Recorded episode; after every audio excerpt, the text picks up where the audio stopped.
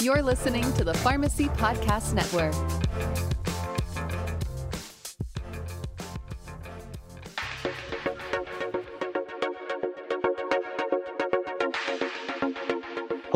Welcome to another edition of Game Changers Clinical Conversations. I am your host, Jeff Wall, professor of pharmacy practice at Drake University. Uh, welcome. And uh, today we are going to be talking about uh, another set of guidelines. Uh, we, I was saying uh, uh, in a previous show that we're going to get off the COVID hobby horse for a little while and talk about some of the updated guidelines that have come out. And today we are going to talk about the first American College of Gastroenterology guidelines for irritable bowel syndrome yes, this is not the most you know life-threatening sort of of, of uh, guidelines you could talk about, but uh, as I'm going to talk about here in just a minute, IBS is something that's extremely common. It's extremely debilitating to many patients, and unfortunately, we don't have a ton of really really good treatments for it. And because many of the of the symptoms um, are are dysregulated uh, bowel habits, uh, pharmacists are often the first line. Patients are coming to you asking questions, and I think uh, uh, pharmacists can play play a play a huge role here. So that's what we're talking about today. Um, again, thank you for listening. Head on over to uh, uh where you listen to your podcast. Hit a like. Uh, please subscribe if you're not already doing that. And as always, please hit head over to our uh, producer CE Impact and their website. Tons of great CE for you to choose from. very reasonable rates, and that includes game changers. If you were just to to sign on with us, not only does it help, help us keep the lights on over here, it also allows you to get 30 minutes of CE for just hearing me yammer on for a little bit and heading over to the website and answering a simple uh, CE question. I can't imagine an easier way to get CE.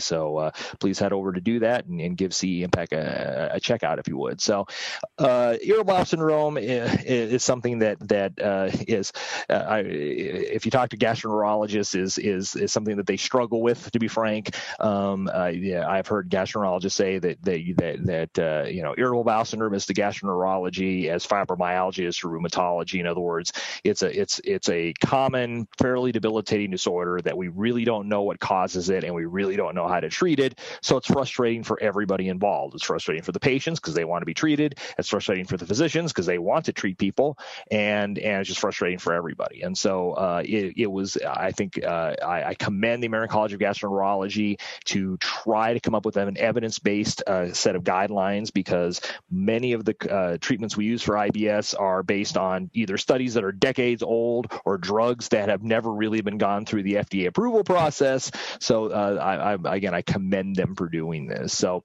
uh, IBS, of course, is not IBD, and I I, I, I make that correction all the time uh, to patients and my students, stuff like that. That inflammatory bowel disease, right, is is an autoimmune disease uh, that's usually uh, uh, subfractionated into ulcerative colitis and Crohn's disease, whereas irritable bowel syndrome is is a functional gastrointestinal disorder. In other words, it's definitely a, a disorder, but we really don't know what causes it. We know that it has something to do with gut brain interaction. And, and it probably surprises a lot of people to realize that your GI tract is, is actually very highly innervated. It actually almost has its own uh, uh, uh um, uh, uh, nervous system, basically. And that makes sense because peristalsis is going on all the time and, and things along those lines. Well, there is a connection between how the brain interprets the sensations of the GI tract, and that can be disordered, and that can lead to IBS. Now, people can get IBS after they've had, for example, a really bad uh, GI infection, and and, and uh, for example, chronic irritable bowel syndrome after a, a bout of C. diff colitis is, is actually very common and has, has been has been uh, mentioned in the literature many times and and unfortunately people with IBD can sometimes get IBS on top of their IBD. So yeah, so it's it's it's a uh, uh, uh, no pun intended, fairly messy uh, uh, uh, disease to kind of talk about, but it's important because it is so common. Um, the, the, guidelines for diagnosis for for IBS come from the Rome Four criteria. Every so often, every every seems like every ten years or so, you get a big group of gastroenterologists who basically I think lock themselves in a room and come up with with the, uh, the diagnostic criteria for a wide variety of GI diseases, and one of them is irritable bowel syndrome, um, and we'll talk about that in just a second. Um, um, the guidelines, uh, like all guidelines, uh, you know, they they ask clinical questions. They then uh, do a literature search to figure out the answer to those questions, and then they uh, uh, do consensus to answer those questions based on a modified Delphi approach and based on grade methodology. Um, they the, the ACG when they do their guidelines they kind of move between suggest and recommend. So if they recommend something, that's a strong recommendation, and if they suggest something, it's like yeah, you could try this, but we have much less data to to to, to support doing that than than uh, than any than uh, uh, we would if we actually went went over and recommended them. Basically, the diagnostic criteria basically you need to have recurrent abdominal pain for at least one day a week for three months, and that has to be associated with two or more criteria. It has to be related to defecation. It has to be associated with a change in the frequency or form in uh, appearance of stool. So it has to have two of those things. It has to have abdominal pain that's related to uh, bowel habits and has to be associated with either the change in the frequency of the stool or a change in the form or appearance of stool. Unbelievingly, there is actually a standardized scale for measuring stool consistency, and it is the Bristol Stool Form Scale. And we're going to go ahead and put a put a link to that in the show notes, just for the lulls, if nothing else, um, because it, it, it literally has a, a, scale of like one to seven, where you've got you know super hard versus pellety versus, and I'm not to, if those of you are eating lunch or whatever. We're not going to go into much detail on that, but but they do point out in the guidelines that that's probably the best way to to to make the diagnosis because when you've made the diagnosis of IBS according to the Rome four criteria, then you need to subdivide that diagnosis into the into the four most common patterns of IBS because there's IBS-C, which is mostly co- patients who have constipation and the abdominal pain associated with IBS, and again they list the they, they say that if to, to meet that criteria you have to have greater than one quarter of your bowel movements associated with a Bristol stool form scale of one or two, with a Bristol stool form scale of six or seven occurring for less than 25%. And again, I doubt in the extreme that the average patient is going to be measuring that sort of stuff, but it is what the guidelines recommend. I think more importantly for the community pharmacist, it points out that that basically IBS-C means that most of the time you have constipation with the with the symptoms and abdominal pain and bloating that you get with IBS. IBS-D, most of the time you have diarrhea with the the symptoms associated with uh, the bloating and pain associated with IBS.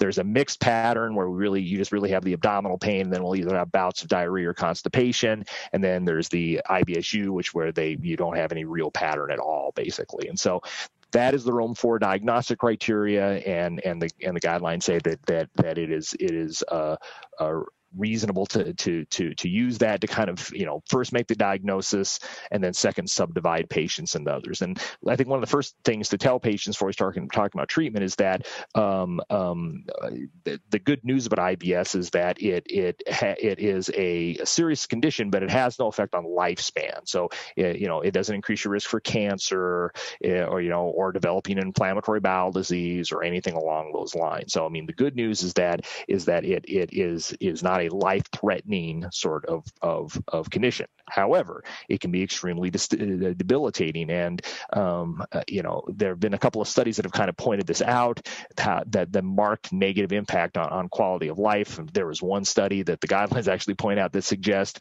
that when they interviewed patients, a majority of patients would give up 10 to 15 years of their life expectancy for an instant cure of their condition, and another study that suggested that uh, patients with IBS, uh, if they could cure their IBS symptoms, would take a, uh, a risk of, of uh, treatment that had a risk of sudden death of one percent.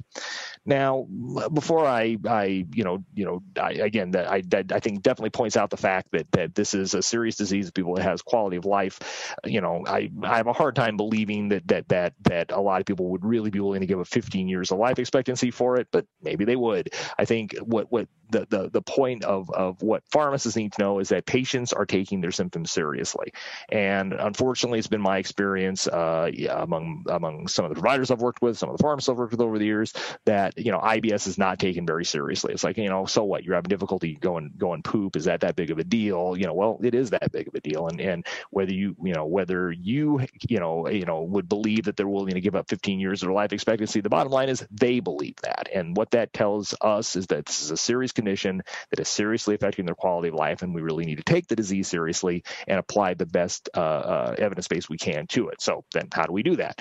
Well, once you've made the diagnosis of of of uh, irritable bowel syndrome, do you need to rule out other stuff? And unfortunately, many of these patients go down the diagnostic black hole where they get colonoscopies and you know all this testing done that you know they get a million dollar workup for every little thing. And the guidelines point out that that's just really not necessary. That if they meet the Rome four criteria, you don't need to do invasive uh, uh, uh, testing and, and really expensive testing. In fact, they say there's really only two things you need to test for, and that's celiac disease, which is a simple uh, blood test, and uh, uh, checking their stool for fecal calprotectin or fecal lactoferrin. And, and both of these um, um, um, can be checked in, in because there's about a 1% crossover people who have both IBS and IBD. And if uh, their fecal calprotectin or their fecal lactoferrin, is high, that means that, that there's some inflammatory markers in their stool, and that may, you know, uh, indicate uh, the need for further workup. But if those are negative and those are relatively cheap and inexpensive labs eh, that are blood, or, you know, blood or stool tests, and if those are negative, you can you can you know uh, comfort the, the patient and say, look, this is serious and we're going to take care of it. But the good news is it's going to have no effect on, on, on your lifespan or lead to cancer or anything along those lines. So once you've made the diagnosis, what's the first thing to recommend? Then the guidelines actually recommend the first thing is actually to uh, uh, try and get, get the patient to establish a FODMAP diet. And this is, uh, uh there's now been several studies that have suggested that if you can eliminate uh, FODMAPs or, or the fermentable saccharides, disaccharides, monosaccharides, and polyols, that's what FODMAP stands for, um, it, that patients with IBS, it actually can really improve some of their symptoms because it increases GI water secretion and uh, uh, or I'm sorry, uh, FODMAPs increase GI water secretion and increase fermentation in the colon. This leads to luminal distension. It leads to uh, um, meal-related symptoms. So when people eat a lot of FOD, FODMAP-based uh, diet and they get a lot of that stuff, that leads to what I've heard patients tell me are kind of attacks of IBS, where they get a really bad abdominal pain and they really got to go to the bathroom, or they, you know, et, et cetera, et cetera, and and and and that can be related to that. Uh, that isn't just an old wives' there actually was a, a, study that suggested that a low FODMAP diet was associated with about a 31% uh, reduction in global IBS systems uh, symptoms compared to, to just a standard diet. So very simple thing to recommend is you know uh, you know a FODMAP diet is is something that if they can adhere to seems to be pretty beneficial. The second step again is dietary fiber and and uh, particularly if constipation is a predominant complaint, uh, um, uh, fiber seems to be very beneficial. Uh, they do point out that that soluble fiber is really what you uh, want to recommend, and that of course is found in psyllium. So you know Metamucil or any of its eight million uh, generics um, uh, can be used, um, and and it's important to uh, uh, try to get patients to that kind of 15 to 20 grams a day of fiber. That can be difficult to do. Some patients will have increased bloating. You also want to make sure to have patients take a fiber with a full glass of water, so, because it keeps it does help keep the fiber kind of moving through the, the GI tract, which is a good thing. Um, so they, they do point out that soluble fiber, uh, again, especially in IBSC, is, is, is the reasonable next step. So we haven't even really talked about medications at this point. We, we've really just said, you know, dietary adjustments can, can sometimes really help patients. So a big change that uh, has come out uh, from this set of guidelines, um, which again I think is, I think affect a lot of people, is they actually come out and recommend against the use of GI antispasmodics that are currently available in the United States to treat global IBS uh, symptoms. And I think every pharmacist listening to me has filled his or her fair share of dicyclomine and hyoscyamine and Librax and and you know all uh, Donnatal and all these other medications. And uh, the the theory is they work because they basically are smooth muscle relaxants that seem to work pretty, uh, particularly in high concentrations in the GI tract. Um, but most of these medications uh, were were in use long before the FDA came into being. Drugs like hyoscyamine in particular, so they've never been FDA approved for anything really. Um, and and when the uh, uh, uh, writers of the guideline took a hard look at the evidence, they basically found that there was none. That there really is almost no studies in the modern modern era that are reasonably done at all that any of these drugs can be recommended. And so they basically say that, you know, we don't really know the side effect profile. We don't really know anything about that. So there's just a paucity of evidence supporting, supporting their efficacy. We don't know if the risk of risk of side effects outweighs their benefit. We would recommend not using them. So that's a big, I mean, that's huge. I, you know, again, you know, most, I suspect IBS patients are on one of these drugs, especially in the United States. And so to recommend against them is, is, is, is fairly important, I think. So you may say to yourself, well, okay, so what are we going to recommend these patients? I may be able to tell the, the doc, well, you know, that nobody recommends, you know, thiamine or, or dicyclomine anymore for these drugs. So what, what do we recommend? Believe it or not, peppermint. Yes, and I quote the guidelines. We suggest, so not recommend, but we suggest the use of peppermint to provide relief of global IBS symptoms. Yes, peppermint has now actually been studied. Um, we don't really know exactly how peppermint works. We know that it has some effect on on the blockade of calcium channels in the GI tract, and that leads to smooth muscle relaxation. But again, nobody really really knows. There's been actually several decent studies that have looked at peppermint oil and placebo, and a recent meta-analysis was actually just published looking looking at studies really across the globe and found, uh, even though they were relatively short week studies, uh, that it, for all IBS symptoms, uh, it decreased, um, um, the, or, I'm sorry, the odds ratio of, of, of, improving symptoms was 2.39, so pretty decent, you know. And uh, and so again, you know, with really probably no side effects, uh, probably you'll be, uh, you know, you know, you make more friends because your breath will smell minty fresh, um, but it also seems to help help symptoms quite a bit as well. So as we can get people off of antispasmodic I think it's entirely reasonable to consider peppermint oil, either capsules or, or other, other formulations to do that. Well, since we're in this area, what about probiotics? Um, they actually punt on probiotics. They don't re- recommend them uh, just because they note that, that there's really very little, little, literature out there. And then the same problems with probiotics that, you know, studying probiotics always exists that, well, you know, what form, how much, you know, you know, you know, is it the right amount of what type of probiotic, et cetera, et cetera, et cetera. Um, so they actually don't recommend probiotics due to the poor literature surrounding them here was a big surprise uh, from the guidelines I, had, I hadn't expected is a polyethylene glycol 3350 what everybody i think knows as miralax. Um, and again i suspect every pharmacist out there dispenses miralax on a pretty regular basis. They actually call out miralax and say do not recommend Miralax because there's now been two studies that have looked at at Miralax in IBC patients and has not found a benefit. So pretty interesting. I did not know that. I didn't know that uh, that uh, Miralax uh, had been actually studied in in trials looking at an irritable bowel syndrome and not finding a benefit. So that, that was a big surprise to me. I like to think I keep up on this area of the literature, but I, I those had kind of passed me wide, wide, and handsome, and hadn't realized those. They do point out that we have two FDA-approved drugs in IBS-C, uh, both lubiprostone and linaclotide. Uh, the former is a calcium channel antagonist, and and, and the latter works on CGMP. Uh, they do seem to have a benefit in both relieving the constipation symptoms of IBS, but they also have effects on on abdominal pain and bloating as well. But as anyone will tell you, they're also unbelievably expensive, and they and they do point out that that that uh, cost is a real issue, especially when you look at, at some of the studies not showing a tremendous benefit uh, with these two drugs, but they do have the advantage of both being FDA approved for IBS-C. So, what about IBS-D? Uh, they actually do recommend, speaking of unbelievably expensive drugs, using rifaximin to treat global IBS-D sim- um, symptoms. And we know rifaximin, of course, is a non-absorbed antibiotic, uh, which is uh, actually uh, approved for the treatment of IBS-D. you know, we now know that that uh, uh, in certain patients that they have uh, they have irritable bowel syndrome type symptoms. It's probably due to bacterial overgrowth syndrome. So uh, uh they've they, for whatever reason uh, fermenting organisms have now really overgrown their small bowel and they're making a whole bunch of it. And that's leading to distension and pain and diarrhea and all this other stuff. Obviously, rifaximin will, will, will, will treat those patients. but even in patients who have been shown to not have um, a bacterial overgrowth, rifaximin seems to help in IBSD and has a uh, has a, a, fairly low number needed to treat of only nine. But again, the the, the real issue with rifaximin, because it has virtually no side effects, is that it's just unbelievably expensive. Um, you know, and even a, a 10 day course is hundreds of dollars. And and again, many patients are not going to be able to get their insurance companies to pay for it.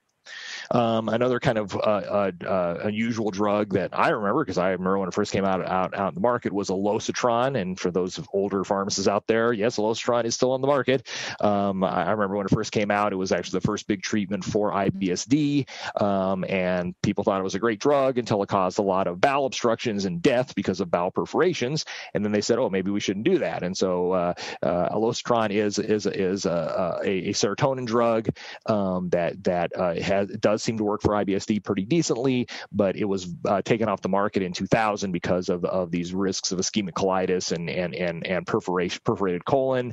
Um, and so uh, basically, it was reintroduced in in you know, several years later, and basically they had a very very strict uh, group of people who could be on it. It was only women who had more than six months of severe IBD syndromes that didn't uh, respond to other therapies, which they didn't really define. And they did note that at lower doses, which is what the what the FDA is now recommending, that there doesn't seem to be as much issue with with, with safety, but uh, getting the drug is is, is going to be uh, access and cost is still a real issue with this medication. It's a REMS drug, and so a lot of pharmacies aren't going to carry it because it's pretty expensive. And there are very few patients on it, so it's it's, it's going to be one of those where I think pharmacists can really work if if the Alosetron is really the right right drug for the patient. You know, getting access and cost of drug is, is really going to be an issue.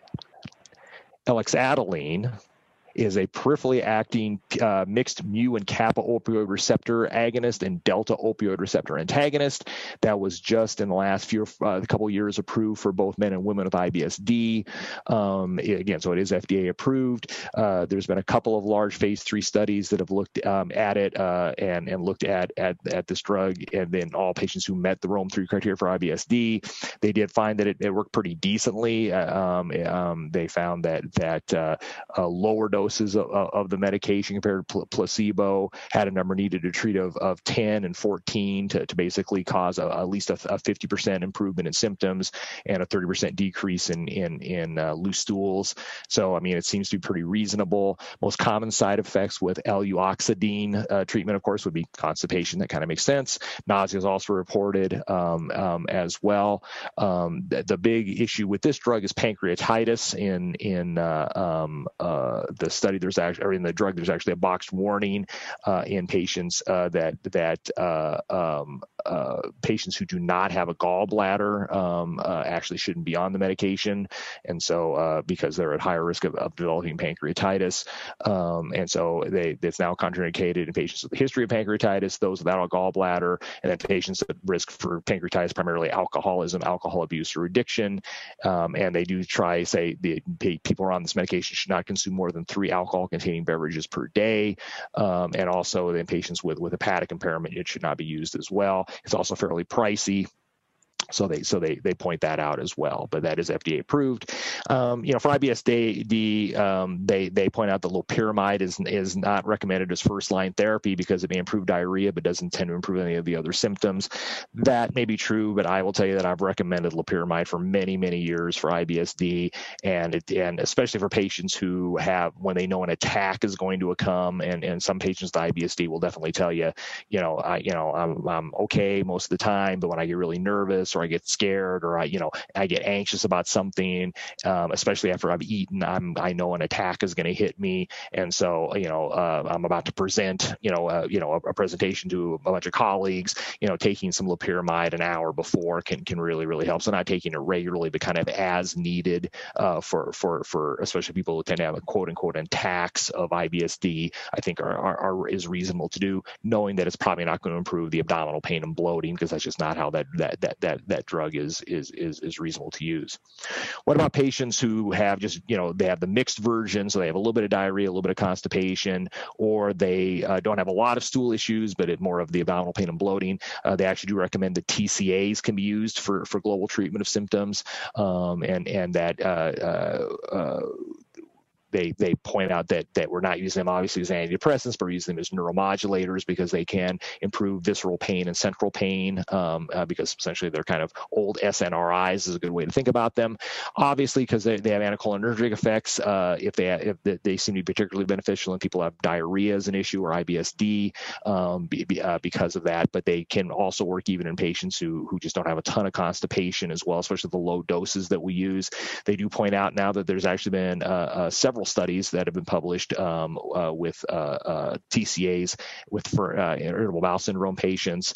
Um, not a ton of patients, only about 800 patients in all these studies. they they looked at a, a meta-analysis that looked at, at, at, six different studies and and found that that that it improved symptoms anywhere from about 42 to, to, to 60 percent, um, and and that they didn't find a lot of difference between the studies. So they do recommend that that that TCAs are, are reasonable to use at low doses. You probably would want to go much above, you know, 25 or 50 milligrams of, of any of these medications.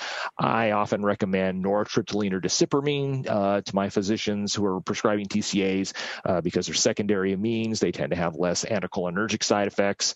Um, so, uh, you know, uh, even though amitriptyline, I think, is the one that everyone kind of reaches for, I think I've, I've managed to work with, with my physicians enough to, to, to, to select desipramine um, or, or nortriptyline as long as they're not too expensive. Again, sometimes those are hard to get because they're more pricey, uh, especially in the elderly who might have IBS because I think they're obviously more likely to, to, to be affected by the anticholinergic side effects. So that's kind of a wrap up of of of, of the the uh, IBS guidelines.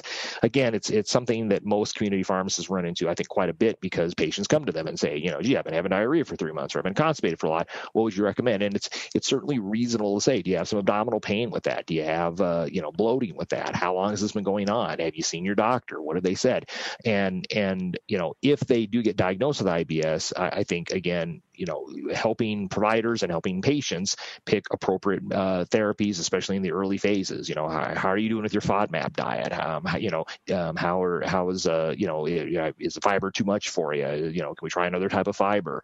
Um, you know, uh, well, let's try peppermint oil to see if it helps with the abdominal pain, with the bloating and stuff like that. Those are all you know pretty easy things that once the diagnosis of IBS has kind of been been been you know sussed out, that, that I think that that pharmacists can can make that recommendations, and then of course monitoring patients on all these medications, especially some of these more expensive ones that have some safety issues that are are, are, are pretty unusual, as to point out. So, so we'll wrap up in just a bit, but first a uh, a, a, uh, a, message from uh, uh CI, CE Impact. Game Changers discusses clinical guidelines and pharmacotherapy trends that significantly impact practice. Game Changers is produced and accredited by CE Impact and hosted by Dr. Jeff Wall. New episodes are released each week and available for pharmacy continuing education credit to CE Impact subscribers. CE Impact subscription service brings you the CE you need on the topics that matter the most. Check out the link to sign up in the show notes. Use code PODCAST for a Pharmacy Podcast Network discount. So, you know, again, not the most glamorous discussion. I, I fully admit that, but uh, it's something that that doesn't mean we don't want to give it the attention it deserves. It's certainly something that your patients are going to come and talk to you about. It's certainly something your patients are going to have, and I think you know, it, I'm, I'm I, I commend the American College of Gastroenterology for for one actually sitting down and, and looking at the literature, looking at the evidence for diagnosis and treatment of IBS, and, and providing I think some pretty you know easy to follow guidelines because again, most GI docs are not going to see these patients. It's going to be mostly primary care providers, and you know, you know, saying no, you don't need to refer them to me for a colonoscopy, no matter how much I'd love the the, the revenue that would generate. You don't need to send them to me for a colonoscopy if they, you know, if their fecal uh, pr- uh, protein, uh, calprotein is negative or fecal lactoferrin is negative. They don't have celiac disease, and they meet the Rome four criteria. You know, we can move on from to treatment from there, and I think that's I think that's important, and I and I think I think these guidelines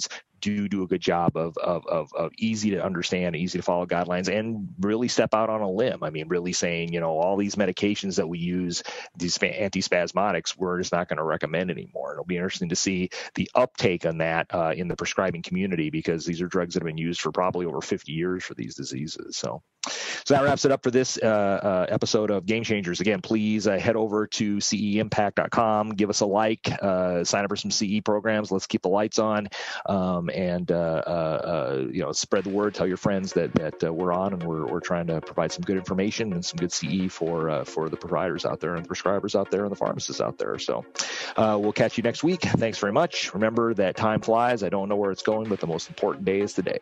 Take care.